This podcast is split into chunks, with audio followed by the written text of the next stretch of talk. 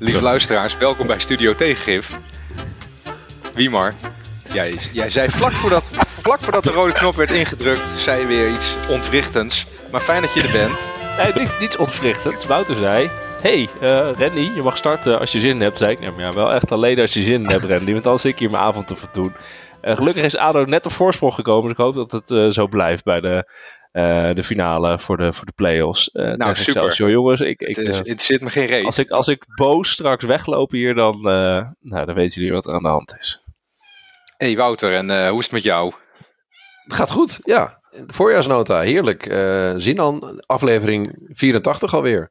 Ik vind aflevering 84. En, en ja, ADO die mogelijk promoveert. Uh, wie maar niks zijn de, de, de twee overgebleven fans van ADO. Zat ADO in de eerste divisie? Ik wist, ik wist het niet eens. Ja, dat zie je. Hey, um, volgens mij uh, komt Studio Tegengif echt in zijn bestaansrecht vandaag. Hè? De voorjaarsnota le lezen, wie doet dat? Ik denk dat er, uh, dat, er, dat er ergens in Den Haag drie, vier mensen zijn die dat helemaal lezen. Uh, ja, en wij. We zo. Ja, en wij. En wij. Dat doen wij voor jullie, lieve luisteraars. En uh, volgens mij hebben we veel leuke dingen erin gevonden. Maar we hebben een traditionele gekte. Wouter, jij, jij wilde het even hebben over de fusie GroenLinks Partij van de Arbeid. Ja, daar, daar moeten we het even over hebben. Persoonlijk dus... project uh, van jou, geloof ik, hè, de afgelopen jaren. Uh, ja, ja dat, dat kan ik wel zeggen. Want ik ben uh, al. Ik, je kunt zelfs terugvinden dat ik daar tien jaar geleden al stukjes over schreef. Dat die twee zouden moeten fuseren. maar wat ik nu wel echt gek vind, is dat je. Je kunt de Volkskrant, Trouw of het NRC niet openslaan. Of er staan stukken in over de mogelijke fusie van GroenLinks en de PvdA. Volgens mij wordt er veel meer de afgelopen weken geschreven over die mogelijke fusie. dan überhaupt over wat die partijen eigenlijk vinden, waarom ze bestaan um, en wat er voor de rest nog gebeurt. Het lijkt een soort hele lange paringsdans.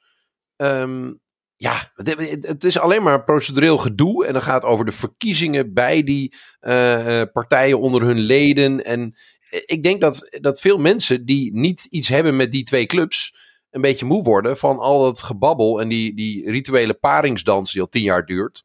Um, van twee, men, twee, twee partijen die praktisch gezien hetzelfde vinden. Dat was we vorige keer bij de, bij de verkiezingen. Hadden ze op de, de, uh, de hoe heet het, dat, dat toeltje dat je dan kunt invullen. Hadden ze 60 vragen hetzelfde beantwoord. Stemwijzer heet dat. Ja, ja, Stemwijzer. dat weet iedereen. Ja. ja. Um, dus ja, maar ik Wouter, denk... leg, leg even uit. Want, want het is nu uh, zondagavond 29 mei. Wat staat er allemaal te gebeuren? Jij bent, uh, de mogen we, jij bent lid hè, van allebei. Van GroenLinks en de Partij van de Arbeid. Jij leest die ons- e-mailtjes. Je kan voor ons een beetje in de gaten houden wat er nu eigenlijk gebeurt in dit traject richting een. Uh, het is het één fractie voor de Eerste Kamer. Hè? Dus wat gaat er allemaal gebeuren de, de komende de dagen? Nou, bij de, bij ik ken de, uh, de, de processen van beide inderdaad een beetje. Bij de GroenLinks wordt er gestemd over het meest vergaande. Dat gaat eigenlijk gewoon over die, die, het samengaan van die fractie. Dus dan krijg je als lid krijg je een mailtje van wil je stemmen op deze en deze en deze en deze dingen. En dat zijn heel veel bestuursfuncties in de provinciale staten, dat soort dingen. Um, maar dus ook over, uh, vind je het goed idee als de PvdA en GroenLinks samen een Eerste Kamerfractie gaan uh, uh, ja, vormen, of in ieder geval. Maar gaan die leden daarmee instemmen dan? Um, ja, dat weet ik niet. Um, ik, ik denk dat, nou ja, al die stukken lezende kun je er van heel veel verschillende manieren tegenaan kijken. En je hebt weer uh, de, de oude GroenLinksers die het systeem willen veranderen en niet onderdeel willen zijn van het systeem.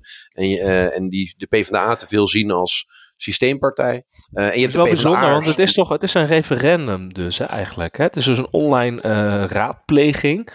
Um, die dus vanavond ja, sluit, begrijp ik. Hè? Is, het, is het bindend of is het adviserend? En, en, en hoe komt het dat, dat dan GroenLinks, maar dat weet je natuurlijk niet, maar hoe komt dat GroenLinks dan weer een online referendum of raadpleging doet en de Partij van de Arbeid dan weer gewoon fysiek gaat stemmen in een congreszaal uh, komende, komend weekend? Um, ja, dat zal wel weer met dat traditionele te maken hebben. Bij de PvdA, nou, dat weten weet jullie ook wel een beetje, zijn ze gewoon gewend om hele lange congressen te houden. En dat vinden heel veel van die partijleden heel fijn, om hele lange congressen met heel veel moties, met hele lange rijen met insprekers te hebben. Dat hoort gewoon een beetje bij de PvdA. Ja, dat is, uh, dat, dat, is, maar dit is, dat is komende zaterdag. Hè? Dus, dus komende zaterdag is er een, is een PvdA-congres. En daar kan, dan kan dus gestemd worden over of die fracties uh, voor de Eerste Kamerverkiezingen uh, samen moeten gaan. Hè? Één fractie moeten vormen.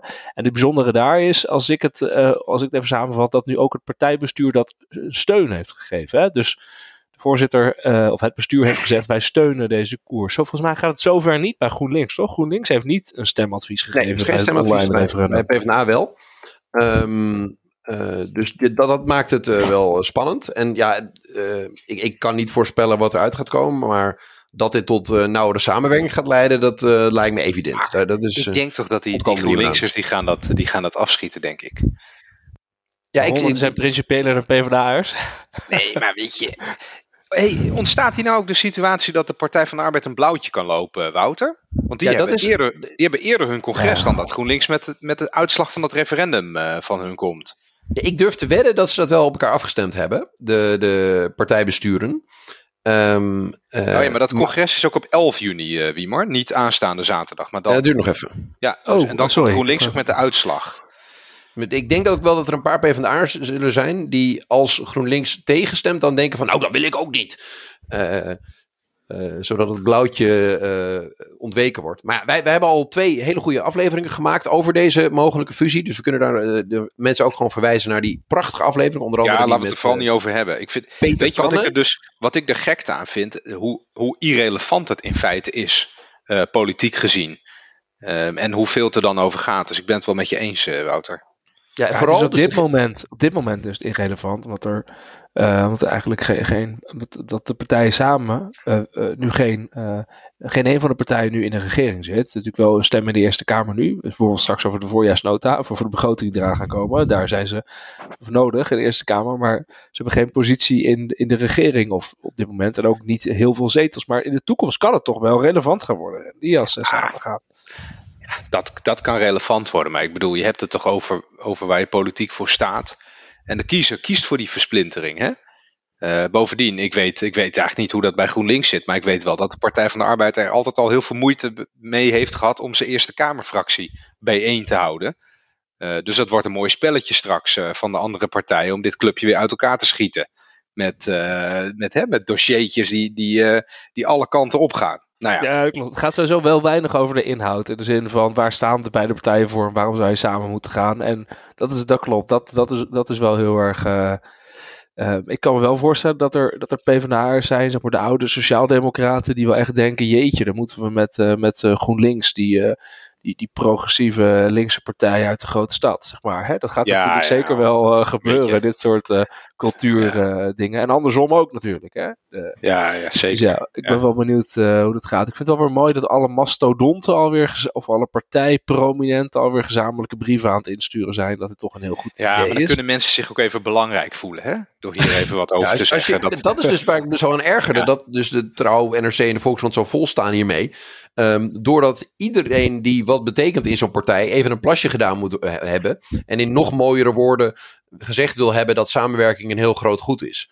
Um, uh, ja, zijn mij... mensen die tegen zijn, die hebben ook uh, dingen gedaan ja, ja, in de krant. En op zelf is het gewoon, is gewoon, ja, iedereen doet zijn plasje, maar het is ook gewoon onderdeel van het debat, toch? Uh, ik vind die stukjes, intern als die stukjes zijn niet om te lezen. Er staat helemaal, helemaal geen reet in. Er staat bij de voorstander staat, staat er eigenlijk van, nou, dan worden we een grotere partij en dan hebben we meer invloed. Dat is echt het enige. En bij de tegenstander staat, ja, het zijn twee verschillende partijen. Dat moet je apart houden. Inhoudelijk ja, veel, nieuw, veel nieuwe inzichten doet het niet uit op. Maar het is wel, iedereen markeert wel zijn positie. Dat is, nee, maar dat zit ik wel. Ik zag online weer een, een van de uh, zagrijnig persoon die dan zei: Jeetje, je ziet al die partijprominenten alweer uh, het, het stemvolk een bepaalde kant opduwen. En het wordt al voorgekookt, deze hele fusie en zo. Toen dacht ik: Nou, nou, jongens, even rustig aan. Volgens mij wordt er wel gewoon twee keer een ledenraadpleging gedaan. online Ach, en op een congres. Ja. En kunnen de leden dus ook gewoon tegen zijn. Uh, dus ik, ik vond het wel, ja, uh, nou ja, dat soort... Uh... Als, als, linkse, als linkse politiek ergens geruineerd is, dan is dat wel vanuit de ledenbasis natuurlijk. Hè? Want die staan, eerst, die staan eerst op de banken te juichen bij het regeerakkoord van Rutte 2. En vervolgens is het, is het alleen maar kommer en kwel. Dus daar heb je ook, uh, dat zegt allemaal niks. Maar zullen we een wetje doen? Ga, gaat het, uh, gaan we, ga, komt er uh, volgend jaar een, een wetje? Ken dat woord? Volgend jaar komt er een, een, een, een gezamenlijke Tweede Kamerfractie bij de, of een, een Kamerlijst Komt er, nee, is dat ik denk dat, is dat, ik denk dat dit mislukt. Nee, maar niemand, niemand zegt wat hier de bedoeling van is. Hè? Dus we, hmm. we rommelen er langzaam naartoe, uh, blijkbaar met z'n allen.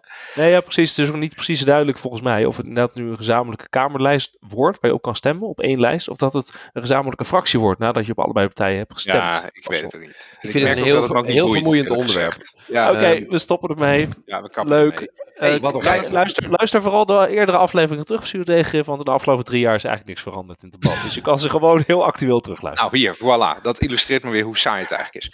hey, um, de voorjaarsnota. We gaan het nu over iets hebben wat mogelijk nog saaier is in de ogen van, van veel mensen.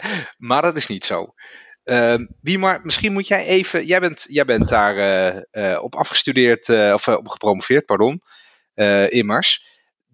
In Den Haag worden financiële beslissingen genomen. En de voorjaarsnota is daar een heel belangrijk stukje papier in. wat, kan je even uitleggen wat dat ding is en wat het doet? Ja, eigenlijk heel kort is het zo. Dat namelijk, er wordt altijd de miljoenennota gepresenteerd in september. Hè, dus met Prinsjesdag. Dus komt er een nota met dit uh, wordt het economisch en financieel beleid van de, van de regering. En daar hangen, dan allemaal begrotingswetten onder. Dus het zijn dan, dan uh, nou, tientallen wetten voor ministeries, uh, voor de belastingen, voor allerlei fondsen. En, en dat is het niet. Dat, dat is dus nu niet, maar het is even goed als voorwerk om te weten. Dat is dus de begroting en de begrotingswetten die worden dan uh, goedgekeurd. En die worden dan dus tot uitvoering gebracht. De voorjaarsnota is dus tijdens dat lopende begrotingsjaar het eerste moment dat de regering eigenlijk aangeeft: oké, we hadden een begroting, maar we willen daar, uh, we laten nu zien wat de tussenstand is. Loopt die begroting zoals we hadden gedacht? Zijn er nieuwe economische of financiële uh, inzichten? En gaan we beleidsveranderingen doorvoeren, slash dus ook uh, financiële of budgettaire veranderingen doorvoeren. En dat wordt dus gepresenteerd in de voorjaarsnota. En er wordt dus ook, komt dus, dus niet alleen een nota met heel veel tekst, maar er komen dus ook weer wetswijzigingen erbij. Hè? Dus een, aanpassing van de. Van de, de voorjaarsbegrotingswet had het ook kunnen heten. Ja, de, ja nou ja, ja, nou ja de, heel SEC is een nota, dus altijd een stuk papier. Eigenlijk met alleen maar plannen, wat geen juridische of wettelijke basis heeft. Er hangen dus weer wetten onder. En die moeten de Tweede en de Eerste Kamer, dat is nu belangrijk, ook weer. goed gaan keuren. Dus het is heel belangrijk, want het gaat dus over de aanpassing van de begroting van de, de, de Rijksoverheid. Nou ja, uh, sorry, maar dat klinkt nog een beetje eh, marginaal. Hè? We hebben een begroting en die gaan we halverwege het jaar een beetje aanpassen. Is deze, is deze dan belangrijker dan in andere jaren, omdat er een nieuw kabinet zit? Ja, het is natuurlijk heel bijzonder, omdat uh, tussen de afgelopen miljoenennota en deze voorjaarsnota is er een nieuw kabinet gekomen, namelijk Rutte 4. Dat is ergens in december natuurlijk naar buiten gekomen met we hebben een coalitieakkoord. Uh, in januari op het bordes gaan staan, van start gegaan. En dit is dus, in deze voorjaarsnota wordt dus ook aangegeven wat is het effect van het regeerakkoord op de begroting die er al uh, was.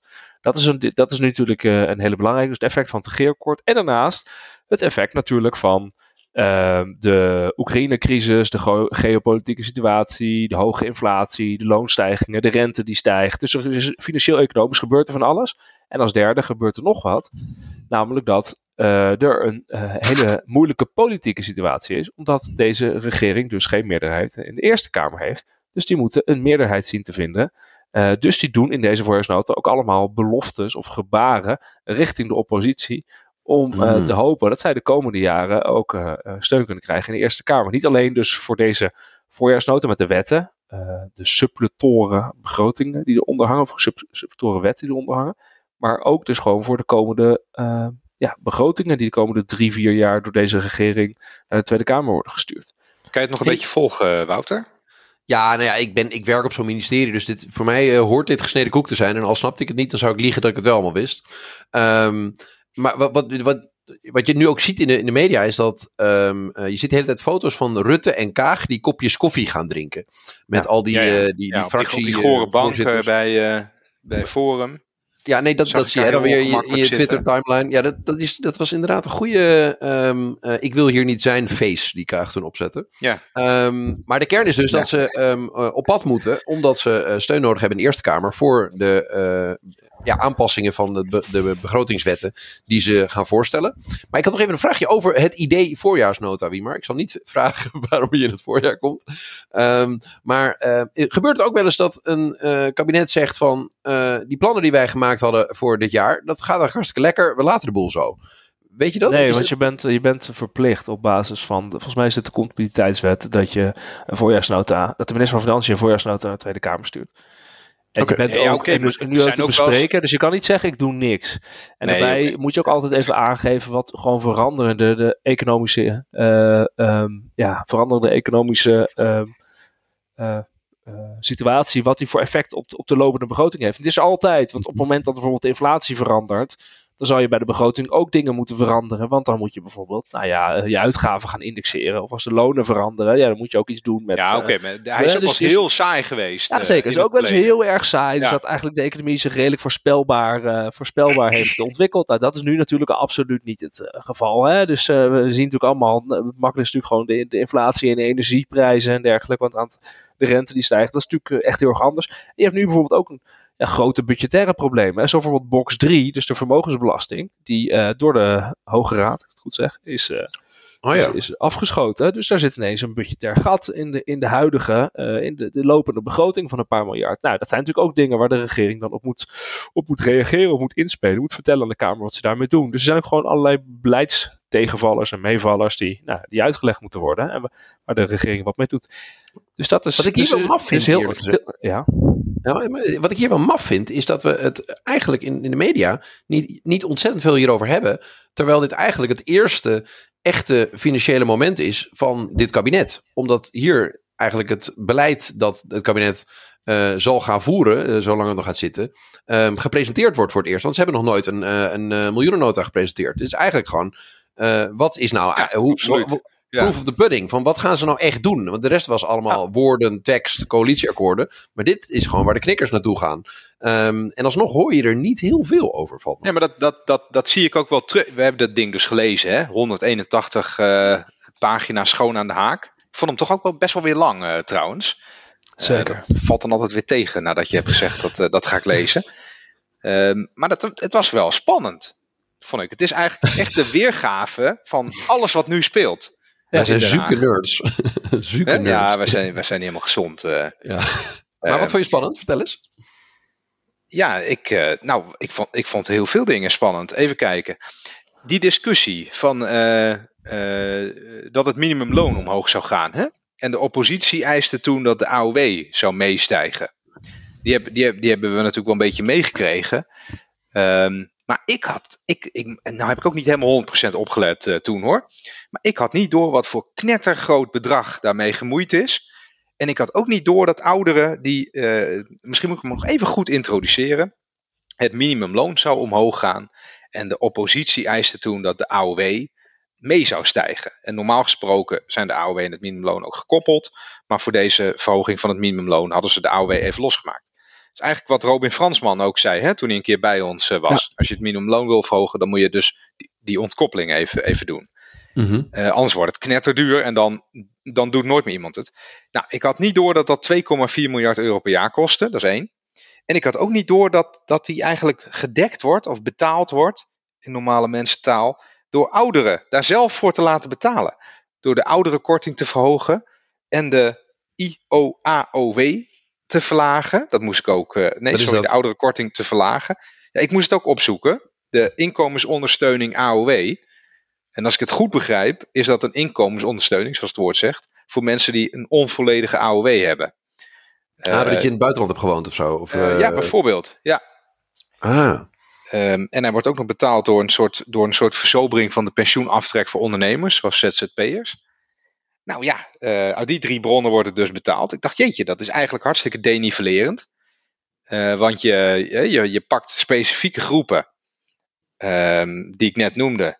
En dat geld geef je dan aan iedereen. Dat is wel Ja. een beetje vreemd, eigenlijk. Ehm, en ik dacht ook wel van, kunnen we, kunnen we ons dit nou wel veroorloven? 2,4 miljard per jaar. Eh, nu hebben we nog al die dingen, die, die worden zo wel genoemd. Maar er worden, er worden knettergrote uitgaven gedaan. Eh, in deze voorjaarsnota. Defensie 2 miljard erbij. Compensatie eh, vermogende spaarders 3,6 miljard. Energiecompensatie 3 miljard. Nou, dat is nogal wat. Maar Ja, wat, wat viel jullie op eh, dan, jongens? Nou, zal ik even wat dom zeggen, Wimmer? Ehm, uh, wat mij vooral opveelt is dat uh, ze hebben van dit kabinet uh, is het, het fondsenkabinet. Dus ze hebben in het regeerakkoord hebben ze een aantal hele grote fondsen aangekondigd. Dus het klimaatfonds, het stikstoffonds. En je hebt ook nog het, het Wopke Wiebesfonds, zoals dat is gaan heten, dus het groeifonds. Um, en wat ze gedeeltelijk doen om die dingen die jij net noemde te kunnen betalen, is een hapje nemen uit een paar van die fondsen. Um, en ik zit er een klein beetje in, in hoe die fondsen, hoe dat allemaal werkt. En je hebt ook nog trouwens het, het Recovery and Resilient Fund, dus het uh, Europese coronafonds. Um, er zitten allerlei fondsen. En um, wat we merken bij sommige van die fondsen is dat het de overheid eigenlijk niet lukt om op een gestructureerde wijze die fondsen met goede voorstellen uh, gevuld te krijgen. Dus om goed onderbouwde plannen. Het is dus heel moeilijk om al die te doen. En nu zie je bij deze uh, uh, voorjaarsnota, dus bij, waarbij het kabinet laat zien van nou, wat gaan we nou echt doen met die euro's? Dat ze denken van, nou ja, we hebben toch weer wat andere dingetjes die we willen gaan doen. Bijvoorbeeld die AOW laten meestaan. Weet je wat, we nemen wel een hapje bij die fondsen. Um, en ik ben heel benieuwd of die trend zich door gaat zetten. Dat die fondsen dus een soort backup uh, zijn. Ja, ja, absoluut. Uh, waar, je, ja. waar, je altijd ieder jaar een hapje uit kunt nemen. om uh, deze of gene eventjes tevreden te stellen met een regelingetje. Dat, dat vond ik Ja, heel dat- interessant dat- om te zien. Dat, dat is leuk dat je dat zegt, want dat, dat, eh, dat dacht ik ook bij deze voorjaarsnota. Er zijn dus allerlei best wel grandioze ambities bedacht. Ehm, in hele goede tijden. En nu, je ziet, nu de wind draait en de, en de tijd echt slecht begint te worden, dan gaan die ambities worden gewoon uit het raam gegooid.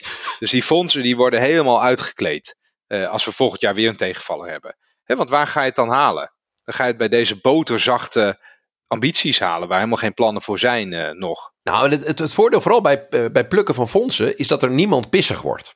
Ehm, en bij heel veel andere begrotingsartikelen is er altijd wel ergens een belangenvereniging of een lobbyclub of een politieke partij die voor een ja. groep Nederlanders bevochten heeft dat deze uitgave er komt. Nou, Maar ja, die fondsen, eh, ben- is dat er Daar ben ik minder? niet met je eens. Want je hebt dat stikstoffonds, hè? er zat ook 30 miljard in. geloof ja, nee, da- daar zijn het gewoon de boertjes. Ja. ja, die, die worden hartstikke boos. Maar als je dan even leest wat daar eigenlijk staat.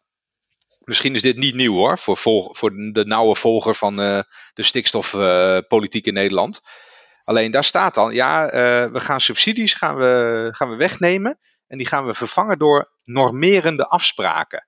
Oftewel, wordt gewoon, eh, worden gewoon dingen verplicht. Ja, Er staat er ook bij, ja, de doelen, de doelen blijven hetzelfde. Alleen we gaan het niet meer met subsidie doen, maar we gaan een hele grote stok pakken.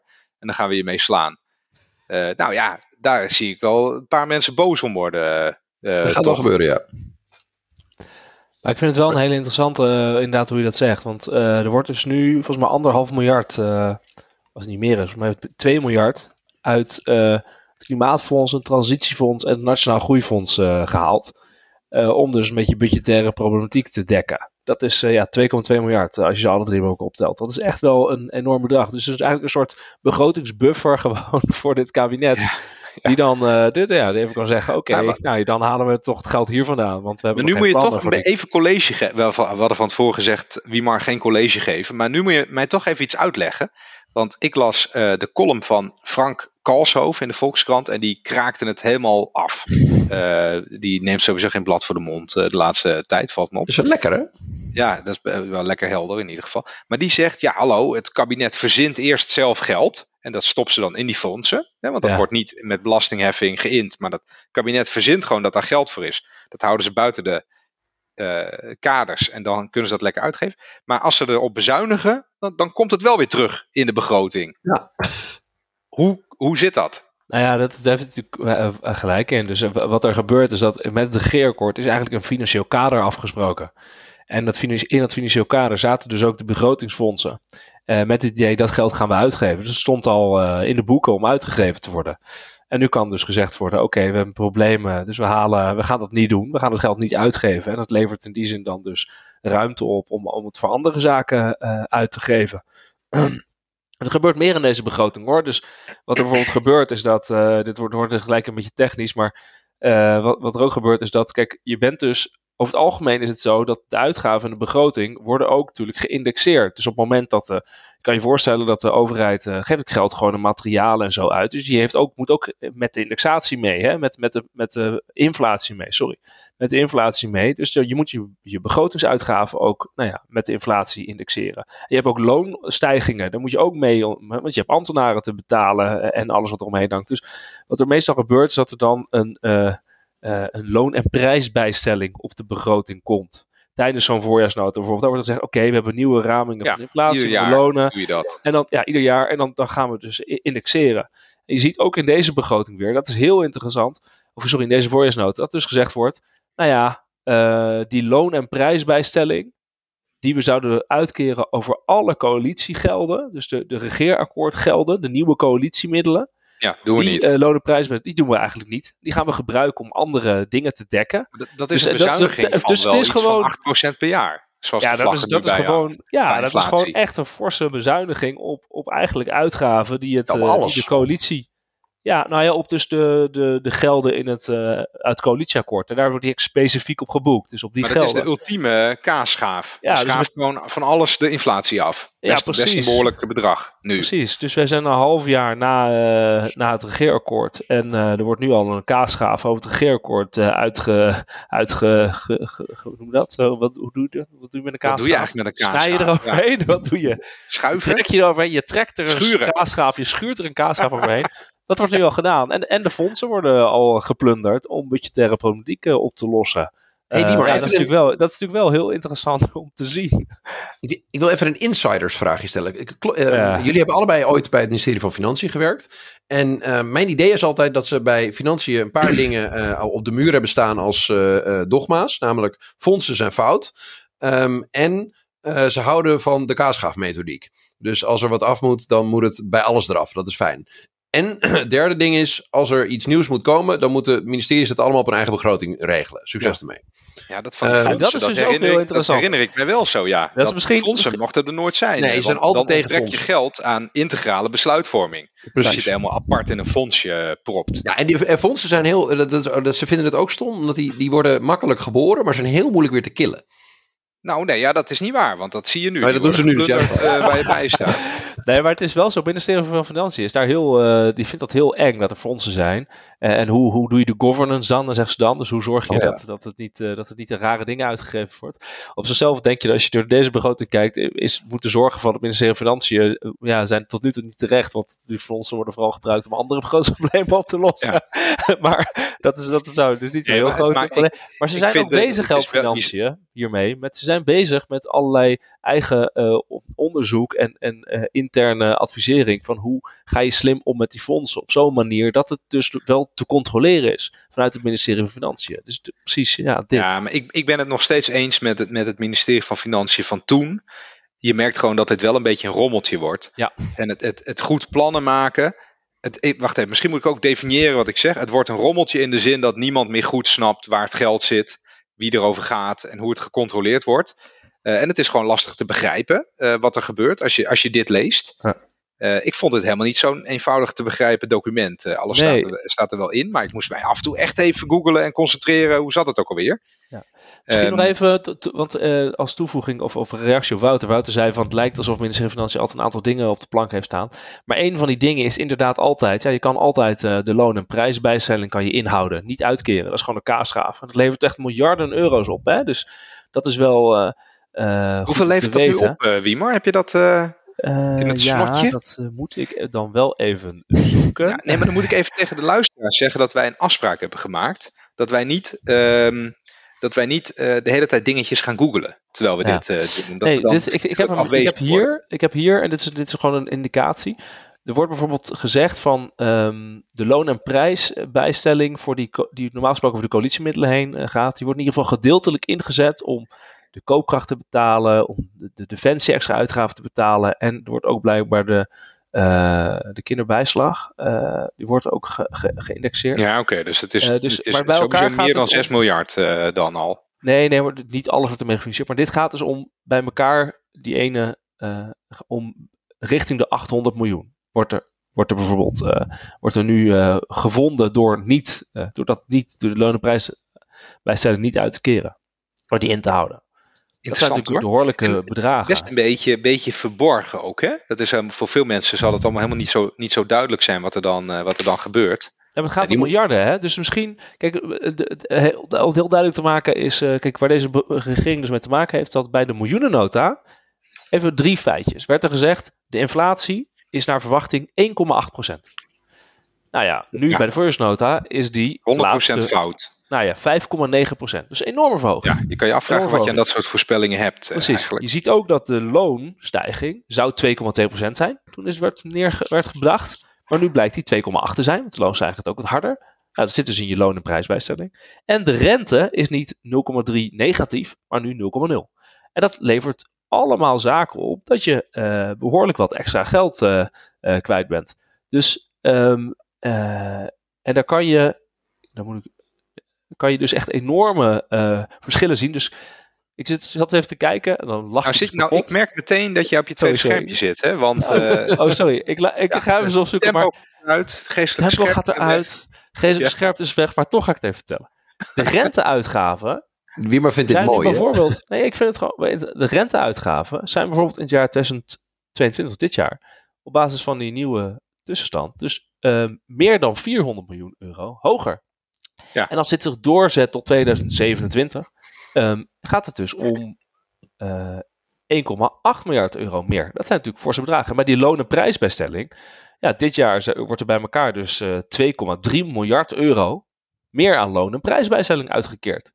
Ja, Dat zijn 2,3 serieus miljard, dat is een groot bedragen, bedrag. zou ik wel zeggen. En als je dit doortrekt, deze inflatie naar het jaar 2027, gaat het om 29,7 miljard euro. Dus als je dit soort eh loon- en inhoudt, ja, dat gaat echt om miljarden euro's die je meteen eh, vangt.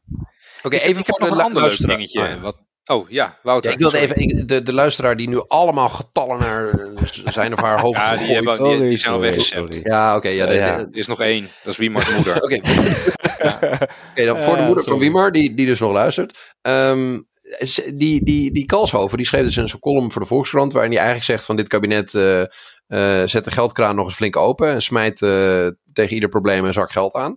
Ehm, jij zegt eigenlijk ook dat ehm, veel van die extra uitgaven dus komen door factoren waar het kabinet misschien wel niet zo'n controle over heeft. Want dat die rente, ja, dat ga je niet als Nederland zelf allemaal kunnen doen. Eh, dat, je, dat die lonen zo zijn gaan stijgen. Of dat er een oorlog in Oekraïne is uitgebroken. Waardoor heel veel dingen veel duurder zijn geworden. Dat zijn allemaal factoren. Waar heb je niet zoveel grip uit, ja, op. Dus moet je meer geld gaan uitgeven. Het is niet anders. Ja, maar normaal gesproken zijn dus begrotingsregels dat jij, op het moment dat je extra geld gaat uitgeven, dat je dan ook eh, eh, bezuinigt. Dat zijn de, de reguliere begrotingsregels. Nou, daar voldoet deze voorjaarsnota absoluut niet aan, op geen enkele wijze. Mm. Ja, je ja, ziet dat dit het- een beetje het startpunt is. Ja, Dus maar dat ze is hebben sowieso nog dat kader nog niet getrokken waar ze in moeten blijven van zichzelf. Dat doen ze nu pas. Nee, dus nu staat gewoon eh, voorjaarsnota, nul overschrijding. Want dit is eigenlijk gewoon meteen de startnota van het nieuwe kabinet. Dus alles gaat helemaal goed. Daar komt het eigenlijk op Ik heb nog neer. nooit gezien dat er zoveel geld over de bal klotst als in deze eh, voorjaarsnota. Nee, maar goed, en dat in deze voorjaarsnota, want dat zei jij Randy, er wordt gewoon bij elkaar aan nieuw beleid. Dus eh ik heb 3 het niet miljard opgeteld, maar het is ja, heel ik, veel. ik heb eens gekeken. Je hebt dus zo'n zo'n tabel waarin dus die, die nieuwe dingen die je net noemde, de AOW en dat soort, en nou, defensie en zo, wordt ook een beetje gedekt. Maar er wordt 3 miljard euro structureel meer uitgegeven, gewoon ten opzichte van het coalitieakkoord. Alleen al Ja, aan dit soort en nieuwe dat was al wild, hè? Dat was al En jij wild. zei Wouter net, als je nieuwe dingen wilt doen, dan moet je dat normaal gesproken dekken op je eigen begroting, zegt het ministerie van Financiën altijd. Nou, dat, daar voldoet dit natuurlijk absoluut niet aan, want je, je, ziet, je ziet hier dan Ja. eh, je ziet hier dan dat er 3 miljard euro extra wordt uitgegeven, maar dat bijvoorbeeld vooral de belasting omhoog gaan om het te dekken. Ja, dat is gewoon, eh, dat is niet in lijn met de reguliere begrotingsregels, want dat is altijd Nee, ja. scheiding tussen uitgaven en inkomsten. Dus als je miljarden euro's extra gaat uitgeven, dan mag je niet de belasting maar met miljarden dit euro's is- verhogen. dit is nou, ook dat niet gebeurt toch- hier natuurlijk wel. Even los van het feit dat, dat dit een beetje out of control eh, lijkt als je dit leest, is dat ook toch niet helemaal eerlijk eh, wat je zegt, Wiemar. Want dit is hun, dit is hun startpunt. Dus als Ja. zij meer willen uitgeven door meer belasting te heffen, ja, dan moeten ze dat nu bepalen. Ja, dat klopt. Dat is, dat is waar, dat is waar. Maar dat klopt. Alleen je ziet dus dat, dit, dat, dat hier heel veel politieke druk op zit. Want het is dus niet in. in eh, dit gaat dus niet volgens de, de, de reguliere afspraken. Dit is een echt een. Nee, dat is natuurlijk nee, heel logisch. Dit is een heel, heel politiek document. Ik denk Echt dat, wat, dit kunnen we nu even noteren en dan volgend jaar checken. Ik denk dat dit ding volgend jaar weer helemaal over de kop gaat. Want eh, waar we het net ook over hadden met die fondsen, er, er gaan echt nog wel weer wat, wat gekke dingen gebeuren. Eh, en dan- zoek je toch weer geld opeens en dan moet het toch anders, eh, denk ik. Maar goed, die, eh, die schrijven we op. Ik wou even iets anders noemen trouwens. De oninbare belastingsschuld. Dat is echt hartstikke interessant. Dat is dat? ook, nou ja, niet helemaal niet, nou, weggemoffeld wil ik niet zeggen. Maar ik dacht wel toen ik het las van, hé, hey, wat staat hier nou? maar in coronatijd ehm, is er heel veel belasting niet betaald door bedrijven. Uh, en daar wordt altijd een beetje een soort inschatting gemaakt van, nou, hoeveel komt er dan niet terug? Nou, dat was dan uh, 1 miljard of zo. Of anderhalf miljard of zo. Nou, hè, uh, valt dan misschien nog wel een beetje mee. Alleen nu hebben ze daar eens opnieuw naar gekeken aan de hand van, maken die bedrijven eigenlijk nog winst en dergelijke? Nou, heel veel doen, dat, doen dat niet, ondanks dat, dat de economie toch best goed draait nog. Dus ze hebben nu die oninbaarheid van die, van die belastingsschuld hebben ze verhoogd naar 30% en dat is 7 miljard euro. En als je dat leest, dan voel je eigenlijk al een beetje aan je water dat het niet hierbij blijft. Maar dat is gewoon het, hè, het, uh, het, onderbuikgevoel van, uh, van Randy, waar ik het dan over heb. Maar dat is, een, dat is best wel een serieus bedrag. Wat ga je dan doen? Ga je dat kwijt? Er staat er ook heel duidelijk bij: we gaan dat niet kwijtschelden. Nou, dan denk ik al, dat is de opmaat naar het wel kwijtschelden. Natuurlijk. Nee, het, wordt niet, het, wordt niet, het wordt niet kwijtgescholden, maar het wordt als oninbaar erkend. Ja, ja, ja oké, maar je hoeft niet te betalen en je gaat niet failliet. Dat, uh...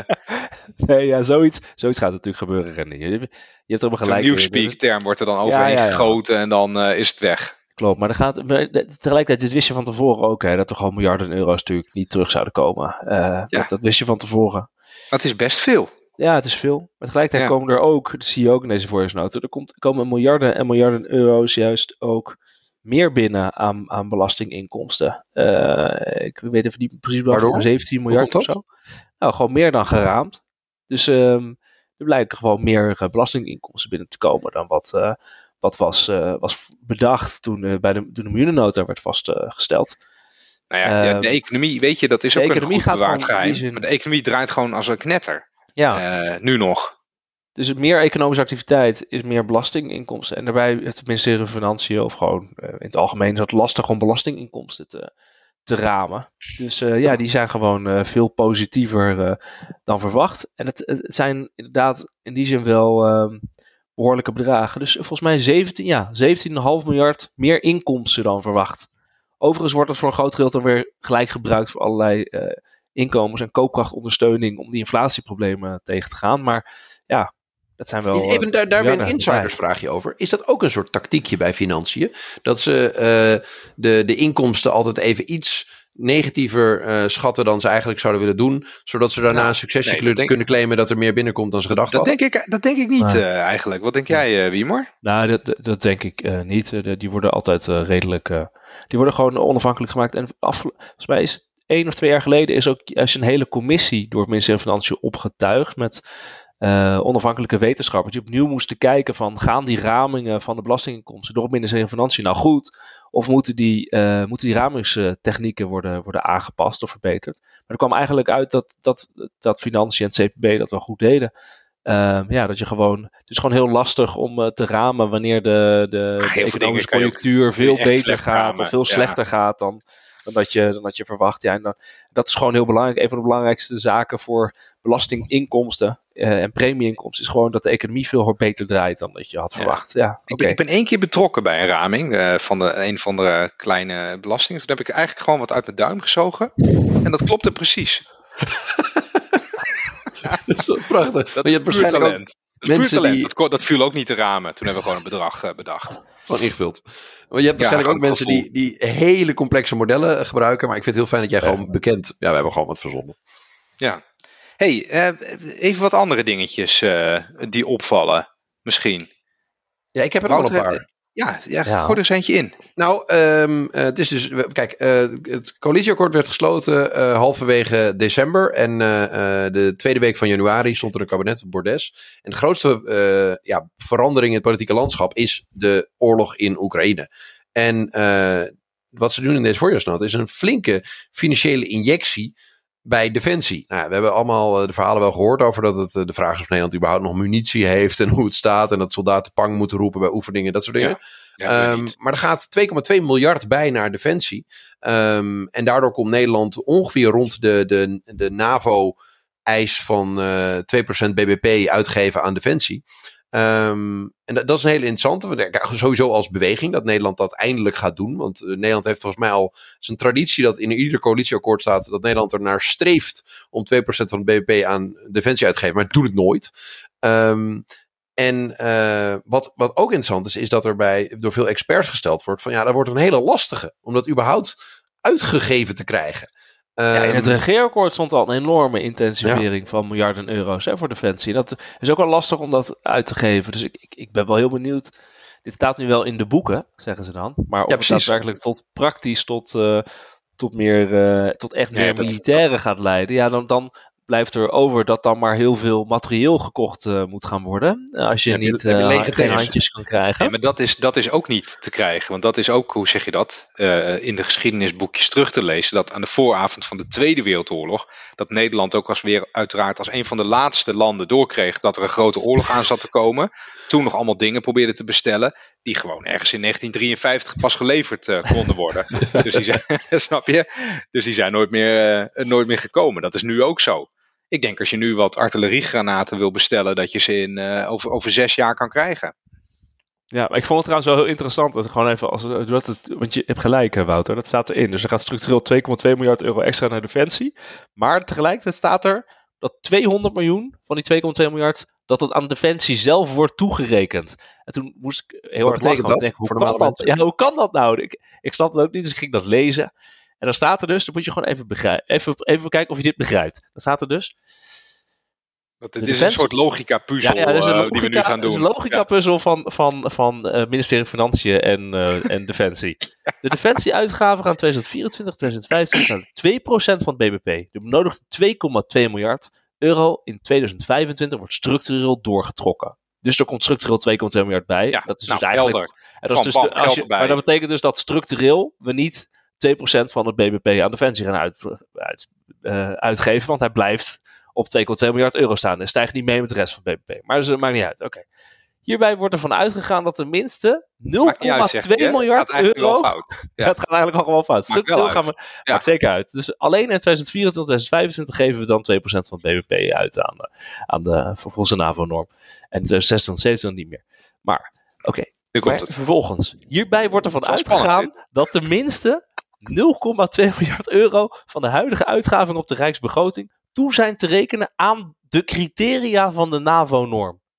Ja, we gaan gewoon een boekhoudtruc uh, uit uh, Dus we gaan twee ja, miljard... Die pennen, die pennen die we kopen bij onderwijs, die, die gooien we er ook onder. Ja, dus we geven 2,2 miljard extra uit, maar we gaan ervan uit dat we al 200 miljoen ervan toch ergens boekhoudkundig al kunnen vinden op de begroting van ja, het ministerie van Financiën. Je, oh, sorry, is, Defensie. Dit, je moet wel hier, nou, wacht even hoor. Hier heb, ook keer, heb ik ook een keer een column over geschreven bij RTL. Van je moet wel waarachtig zijn als overheid. Want dit is gewoon de boel een beetje bij elkaar bullshitten. Natuurlijk. Dit, dit slaat nergens op. Dit had je vorig jaar ook kunnen doen. Had je ook hoger gezeten.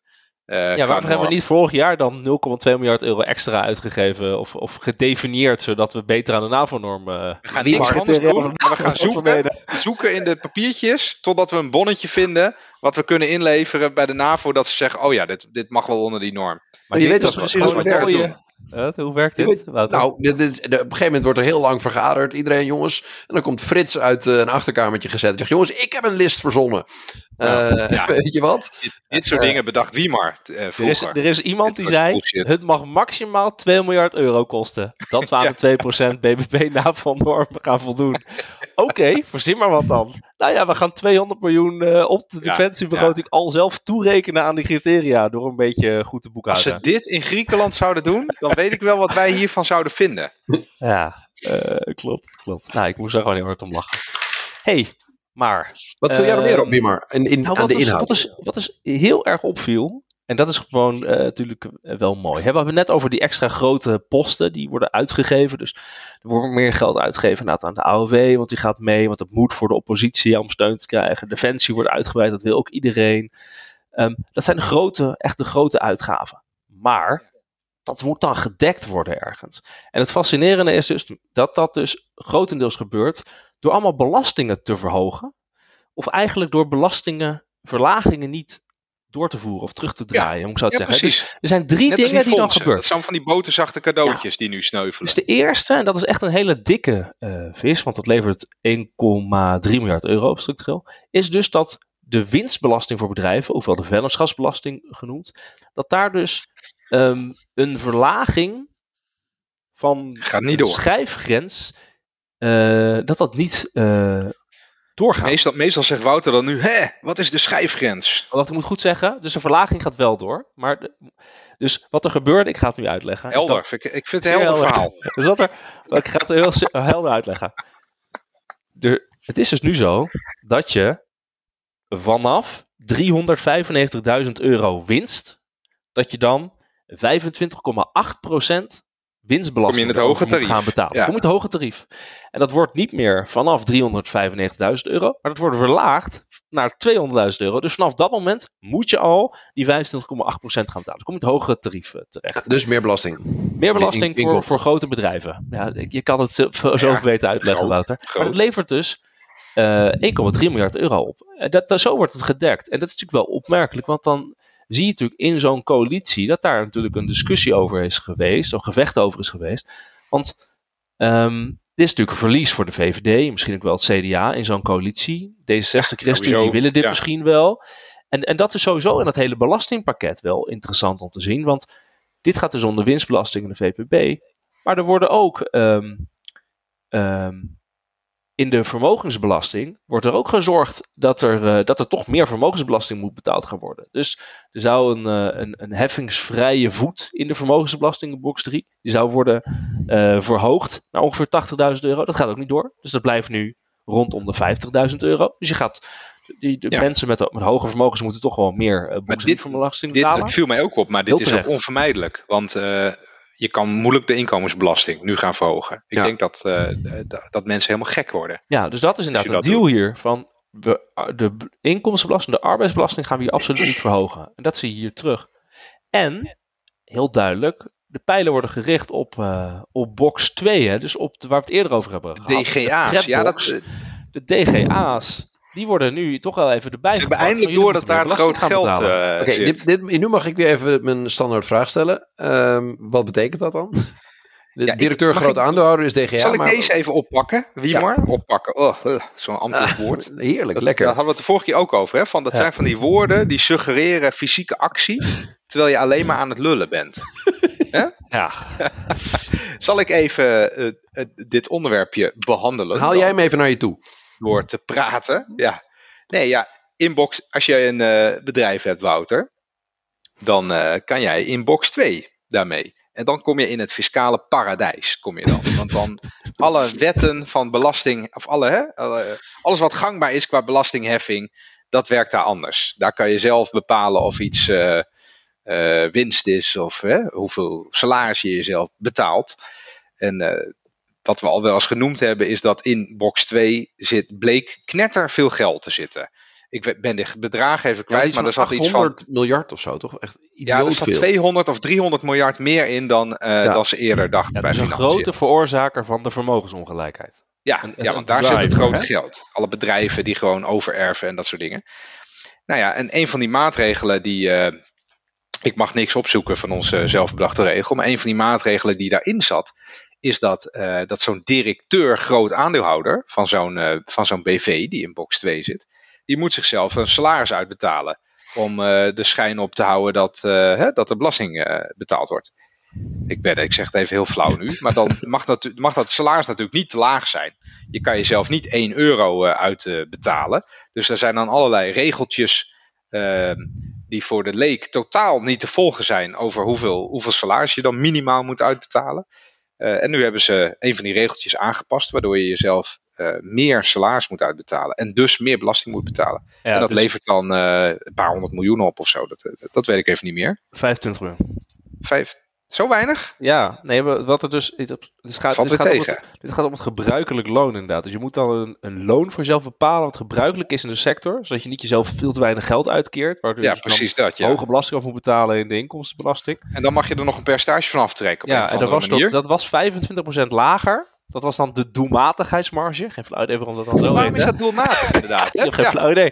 Maar dat, dat vroeg ik die- ook al af. ja, dus dat is niet 25%, maar het wordt nu 15%. Dus je mag maar een klein beetje lager dan het gebruikelijke loon in je sector. En dat Ja. betekent dat, je, dat, je, dat je dus meer belasting moet betalen in de inkomstenbelasting. Maar dit is, dit is een leuk voorbeeld van het spiegelpaleis wat de Nederlandse fiscaliteit is. Want ooit heb je dus bedacht met elkaar, ja, die directeuren, die DGA's, die moeten wel zichzelf salaris uitbetalen. Oké, zeg je dan. Nou, hoeveel? Ja, eh, wat gebruikelijk is. Nou, prima. Allemaal, tot zover allemaal hartstikke logisch. En dan komt er iemand en die zegt, en dan gaan we er 25% van aftrekken. En dat noemen we dan de, doel, de doelmatigheidskorting. Ja. Slaat het op, zegt iemand. Nee, dat is de juiste bedoeling. Dat dat nergens op slaat. Want anders hebben mensen veel te goed door wat er gebeurt. Het moet, het moet heel technisch klinken. Ja. Dat is heel belangrijk. Ja, het moet wel goed klinken. Ben jij tegen doelmatigheid dan, Wiemar? Nou, Nee, nee, nee. Maar ben jij, ben jij tegen een loon- en prijsbijstelling? Nee toch? Ook niet. Ik weet niet wat je bedoelt. Ja.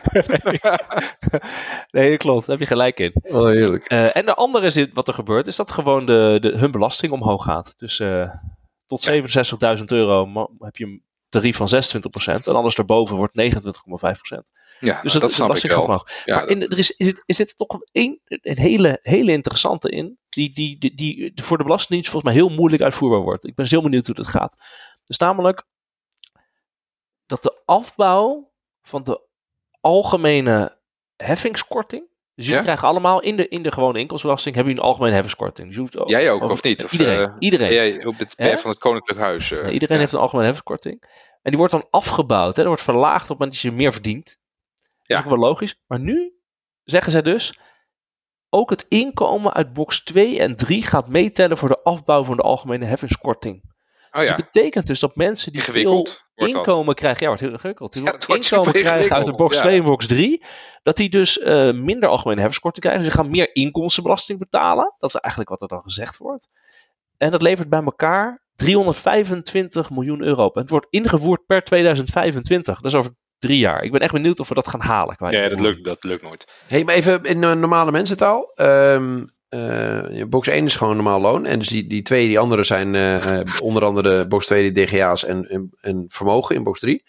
Ehm, die gaan dus meetellen voor eh, die heffingskorting die je hebt op je eh, inkomensbelasting. Ja, dat wordt verminderd. Waardoor ehm, eh, Een heffingskorting betekent dat je over het eerste deeltje geen belasting hoeft te Nee, betalen. precies. Dat eerst je een korting krijgt op je belasting. Dat, Ja. is de korting. Maar hadden we niet eerder al geconcludeerd dat het knijter moeilijk is om al dat, die gelden uit box 2 überhaupt te traceren? Ehm, en als je dat dan gaat meenemen in iets Ja. wat een korting bepaalt, dan wordt het alleen maar nog lastiger. Dat wordt dus super ingewikkeld weer. Dit is, weet je, ze hebben het er zo vaak over van die fiscaliteit, die moet simpeler. En eh, dan zou je denken, als je de belasting wil verhogen, dan verhoog je hem. En als je hem wil verlagen, dan verlaag je hem. Maar we blijven maar bezig met dat ge- ja, gekut, sorry voor het woord. eh, met allemaal hele ingewikkelde dingetjes die dan door allemaal slimme jongetjes en meisjes op financiën zijn bedacht. Om maar te verhullen wat je eigenlijk doet. Eh, volgens mij is dat, is, dat, is dat heel slecht voor de democratie ook. Want mensen voelen ergens van: hé, hey, die, die lui die betalen veel minder belasting dan ik. Maar ze kunnen niet uitleggen en snappen Waarom? hoe dat zit. Ja, Ja. Het is allemaal heel lastig gemaakt. eh, en het lukt ons niet eens om het aan normale mensen uit te leggen. Ik heb er wel een theorietje over waar dat, waarom dat zo is. De, de kern is, niemand wil die verbouwing starten. Ehm, dus je kunt, je, je kunt altijd zeggen, ik wil in, in dat prachtige huis wonen en het moet precies zo zijn. Maar niemand wil de verbouwing van het fiscale stelsel echt starten. Omdat je weet dat meer dan de helft van Nederland je eh, een prutser gaat vinden. Ehm, Ja. eh, omdat je überhaupt aan die verbouwing start. Dus het is veel lucratiever en... eh, eh, en ja, politiek bestaat soms ook gewoon uit eh, mensen die, die een beetje opportunistisch moeten zijn. En het is nooit opportunistisch om deze verbouwing te starten, dus doen ze het niet. Punt. Nee, maar het- mis- het kan ook niet. Want als jij nu, als jij nu staatssecretaris van eh, fiscaliteit bent, Wouter, en je, je wil wel die, je bent levensmoe en je wil wel die verbouwing starten, dan, dan, dan- hè, of jij wil, jij wil het liefst zo snel mogelijk uit de politiek. Ja, precies. Ja. Dan denk je, hoe kan ik dat doen? Ik ga het eerlijker maken. dan, dan killen ze mij eh, vast binnen de kortste keren. Maar ja, dan kom jij met die wetten. En dan moet je, dan moet je langs. eh, eh, dan moet je ook bij Thierry op de bank zitten. Oh, wil je alsjeblieft eh, instemmen in de Eerste Kamer? Dat lukt nooit.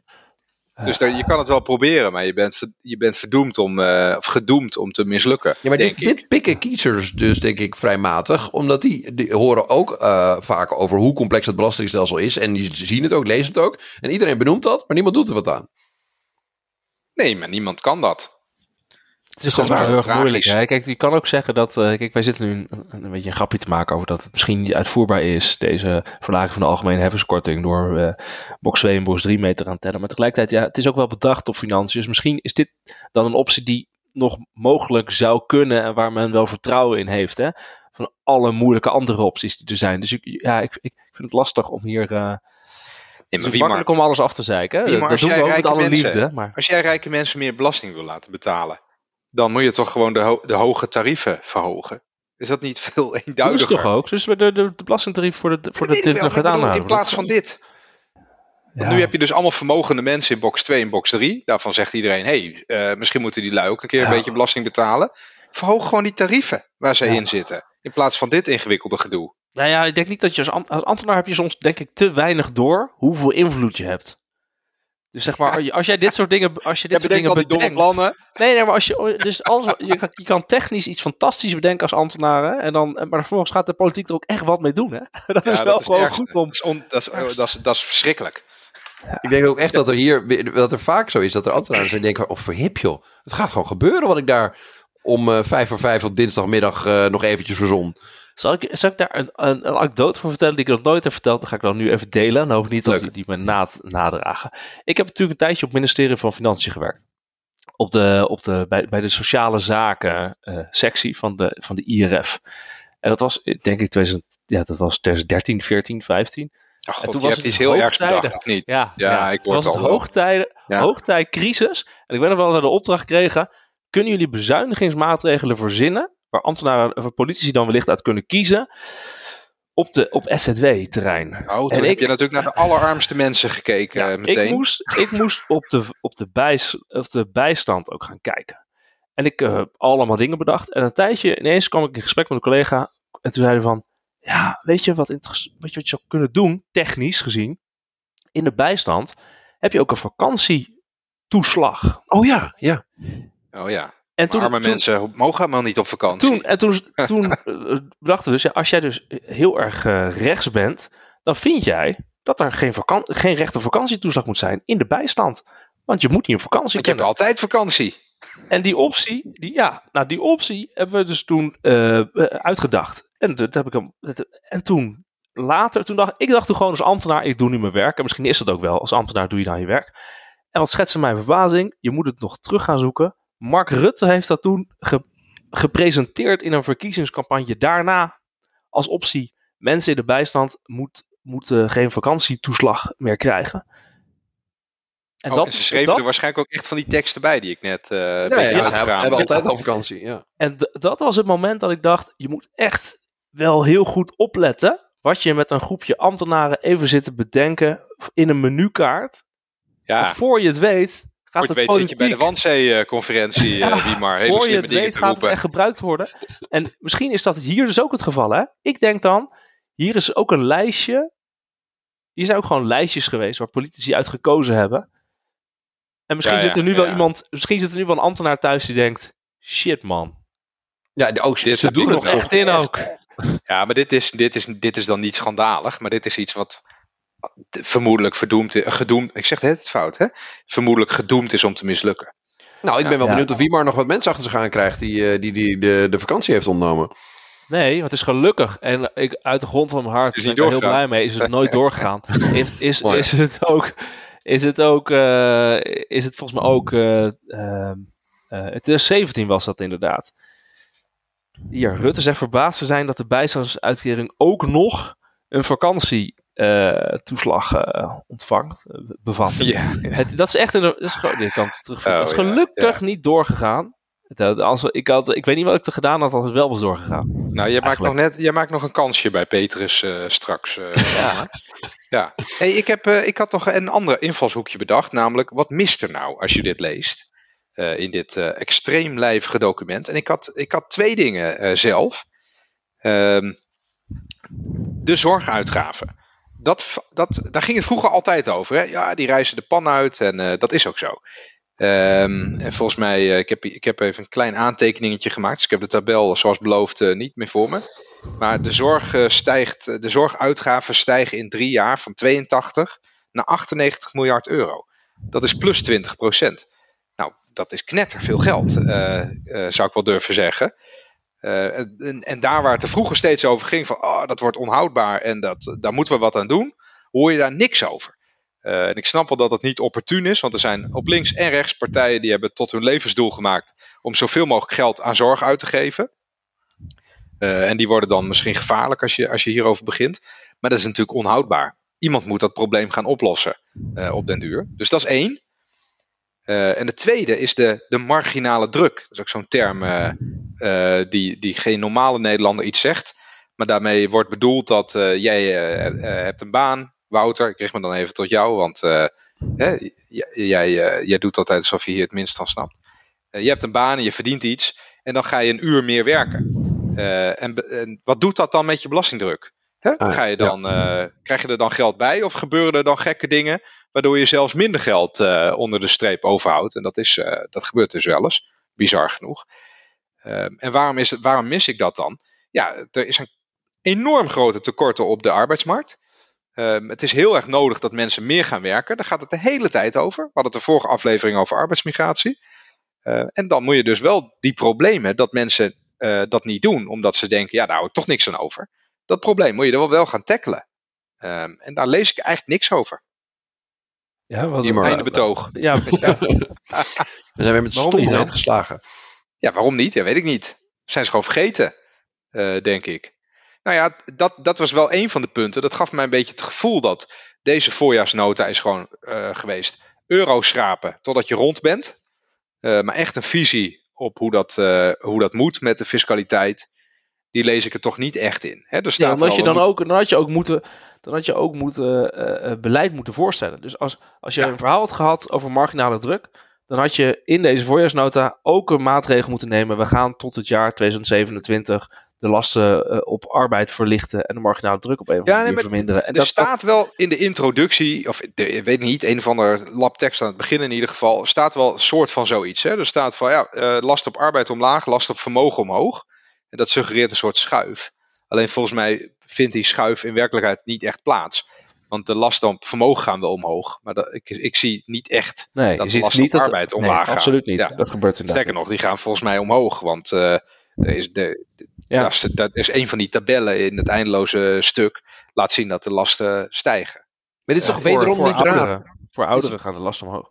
Wederom helemaal niet raar. Dit, is, dit vereist weer een soort van samenhangende visie die vier partijen die het al heel moeilijk hebben om in de coalitie het eens te worden over dit soort uh, uh, fiscale zaken, um, al helemaal niet voor elkaar gebokst krijgen. Als ze ook nog eens moeten gaan shoppen bij al die partijen die in de Eerste Kamer steun moeten te verlenen. Ja, ja eens. Lukt gewoon maar niet. dat is toch een probleem, Wouter? Zo, zo komen we toch ook niet verder als land. Wanneer we steeds alleen maar uh, een beetje scharrelen en dan kijken wat haalbaar is.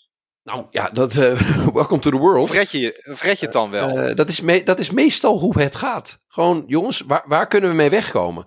Um, hier kunnen we waarschijnlijk mee wegkomen. En um, waarschijnlijk zijn er alleen maar een paar jongens op een zolderkamer die dat dan lezen en er zich druk over maken. Maar de gemiddelde Nederlander, die interesseert het echt geen hout, is denk ik de gok die gemaakt wordt. Ik ben trouwens wel, uh, ja, dat, ik ben trouwens inderdaad ja, wel heel benieuwd over. Waar het als een koe. Ja, ja het klopt. Ik ben, jij zei het net, uh, die van ja, dit is een coalitie en ze, komen, ze kunnen nergens over eens uh, worden. Ik dat ben heel ik, benieuwd. Er wordt dus, oh sorry, ja, dat zei jij. Er wordt dus nu gezegd van hé, hey, we gaan in de zomer nadenken hoe we toch de verhouding tussen lasten op vermogen en arbeid meer in balans kunnen brengen. De vermogensongelijkheid moet worden aangepast, aangepakt. Daar gaan we deze zomer voor uh, maatregelen bedenken en een meerderheid vinden met elkaar, dus blijkbaar. En daarvoor wordt gekeken naar de uitkomsten van het interdepartementaal beleidsonderzoek vermogensverdeling en de evaluatie van de bedrijfsopvolgingsregeling, de BOR. En ik denk dan alleen maar, gaat deze coalitie, deze vier partijen, gaan die elkaar vinden op het aanpakken van de vermogensongelijkheid en het verminderen bijvoorbeeld van de bedrijfsopvolgingsregeling, want die evaluatie is deze week uitgekomen, nou die was niet uh, heel positief. Denk ik, ja, dat, dat, kan niet. Deze coalitie heeft in het, kon in het regeerakkoord niet eens tot iets komen op het gebied van lasten op winst en vermogen. Weet je nog de hele, de hele discussie die toen uh, ontstond, dat het, het, het regeerakkoord daar niks aan deed. Hoe gaan ze dat dan nu in deze zomer dan wel even doen met elkaar? Ik, ik weet heel hard onderzoeken. Gebeuren. Heel hard onderzoeken. En dan Niks misschien doen, nog heel hard even onderzoeken. Ja. Dat is een samenvatting. Ik weet, het valt mij wel op dat uh, het, het, als, je, als je partijen zoals het CDA en de VVD in de oppositie zet, dan worden ze heel erg voor begrotingsdiscipline. Maar als ze dan aan de macht zijn, dan zie je daar heel weinig van terug. Ja, ja. Zullen we daar inderdaad, dat klopt. Daar ben ik hoe, hoe gaan we, het, we moeten een beetje richting een einde, denk ik. Hoe gaan we dit afronden? Hoe gaan we dit afronden? Moeten we een vooruitblik doen of zo? Wat, wat, hoe zullen we dit afronden? Ja, nou, ja ik, ik wil hem wel doen. Want we hebben hem eigenlijk al gedaan. En dan, dan concludeer ik hem even af. Af, af oh, oh, vies. Ik, ik, ik, langzaam verword ik tot iemand die dat soort woorden gewoon uh, oprecht gebruikt. Um, ik denk, er zitten nog steeds heel veel plannen in, het, uh, uh, in de plannen. Ja, hoe zeg je dat nou weer goed? Dus er zijn nog steeds heel veel plannen die je best wel een beetje kan kwalificeren als cadeautjes uitdelen aan bepaalde groepen. Ik denk dat je de komende tijd gaat zien dat dat soort plannen één voor één gaan sneuvelen. Steeds wanneer er een financiële tegenvaller is of er gebeurt weer wat, dan wordt er weer zo'n plan uitgezocht en dan, zegt, dan zeggen we, oh, en nu gaat die eraan. Um, en dat, uh, dat, dat kan ook het kabinet natuurlijk wel onmogelijk maken op een gegeven moment. Want wat jij ook net zegt van, ja, heeft de VVD er dan zin in om uh, een extreme rekening bij uh, ondernemers neer te leggen? ik denk het niet. maar als het moet, dan moet toch iemand het gaan doen. Maar is het dan dit kabinet? Dat vind ik interessant. gelijk. Het, het, is, het is makkelijker om beloofde of voorgenomen cadeautjes in te trekken. Ja. Dan om echt straf te gaan uitdelen. Ja, dit zijn nog dingen, dat voel je niet. Dat heb je gewoon alleen maar beloofd. Ja. Is ook lullig, maar. Wouter, wat denk jij? Ik denk uh, dat in ieder geval de voorspelling die wij doen is dat die, uh, die fondsen. Um, dat we dat gaan zien dat dat uh, een soort hele. Dat is, het, het, slaat ergens op dat financiën normaal tegen fonds is. En dat dit is zo'n verandering op de wijze waarop Nederland haar geld uitgeeft. Die fondsen die nu allemaal geïntroduceerd zijn. En je ziet nu bij de allereerste um, voorjaarsnota dat dat uh, snoepgoed is geworden voor, uh, om cadeautjes uit te kunnen delen. Um, en ik ben heel benieuwd en ik denk dat dat uh, een, een, voorbode is voor wat in de toekomst vaker gaat gebeuren. Dus de, de, fondsen zijn het nieuwe snoepgoed. Ja, en ik denk de komende jaren dat het nieuwe snoepgoed wordt de onderuitputting op het de begroting de van het ministerie van Defensie. daar, daar, kun je gewoon elk jaar weer geld uit terugpakken. Uh, dus het gaat zeker gebeuren. Dat gaat toch niet uitgegeven? Gewoon het verhaal wordt, uh, we, we, gaan richting de 2% BBP, want het moet van de NAVO en dat willen we heel graag. Want kijk wat er in Oekraïne gebeurt. Maar dat, dat geld krijg je niet weggezet, dus dat, daar kan je altijd weer, uh, weer op terugvallen. dat gaat denk ik gebeuren. hey, maar gaat die, gaat die koppeling AOW en minimumloon, gaat die ook weer sneuvelen dan, denk je? Nee, gaat die, al, die gaat volgend jaar al in, hè? Dat kun je niet meer terugdraaien. Ja, je kan het wel terugdraaien, maar dat... Ja, je kan alles terugdraaien. Is, je, kan niet meer, je kan niet meer zeggen van, oeps, uh, we hebben ons bedacht... Uh, uh, dat gaan mensen echt merken dan. Dan gaan de AOW, gaat de AOW omlaag. Als je ja, terugdraait. Maar er, er, moet dus wel, er moeten dus wel wetten dan nu komen. Hè? Dus er moeten wetten naar de Tweede en de Eerste Kamer over het minimumloon... en over ja, ja. de verhoging van de AOW. Dat er moet dan wel goedgekeurd worden dit jaar, zodat het volgend jaar in kan gaan.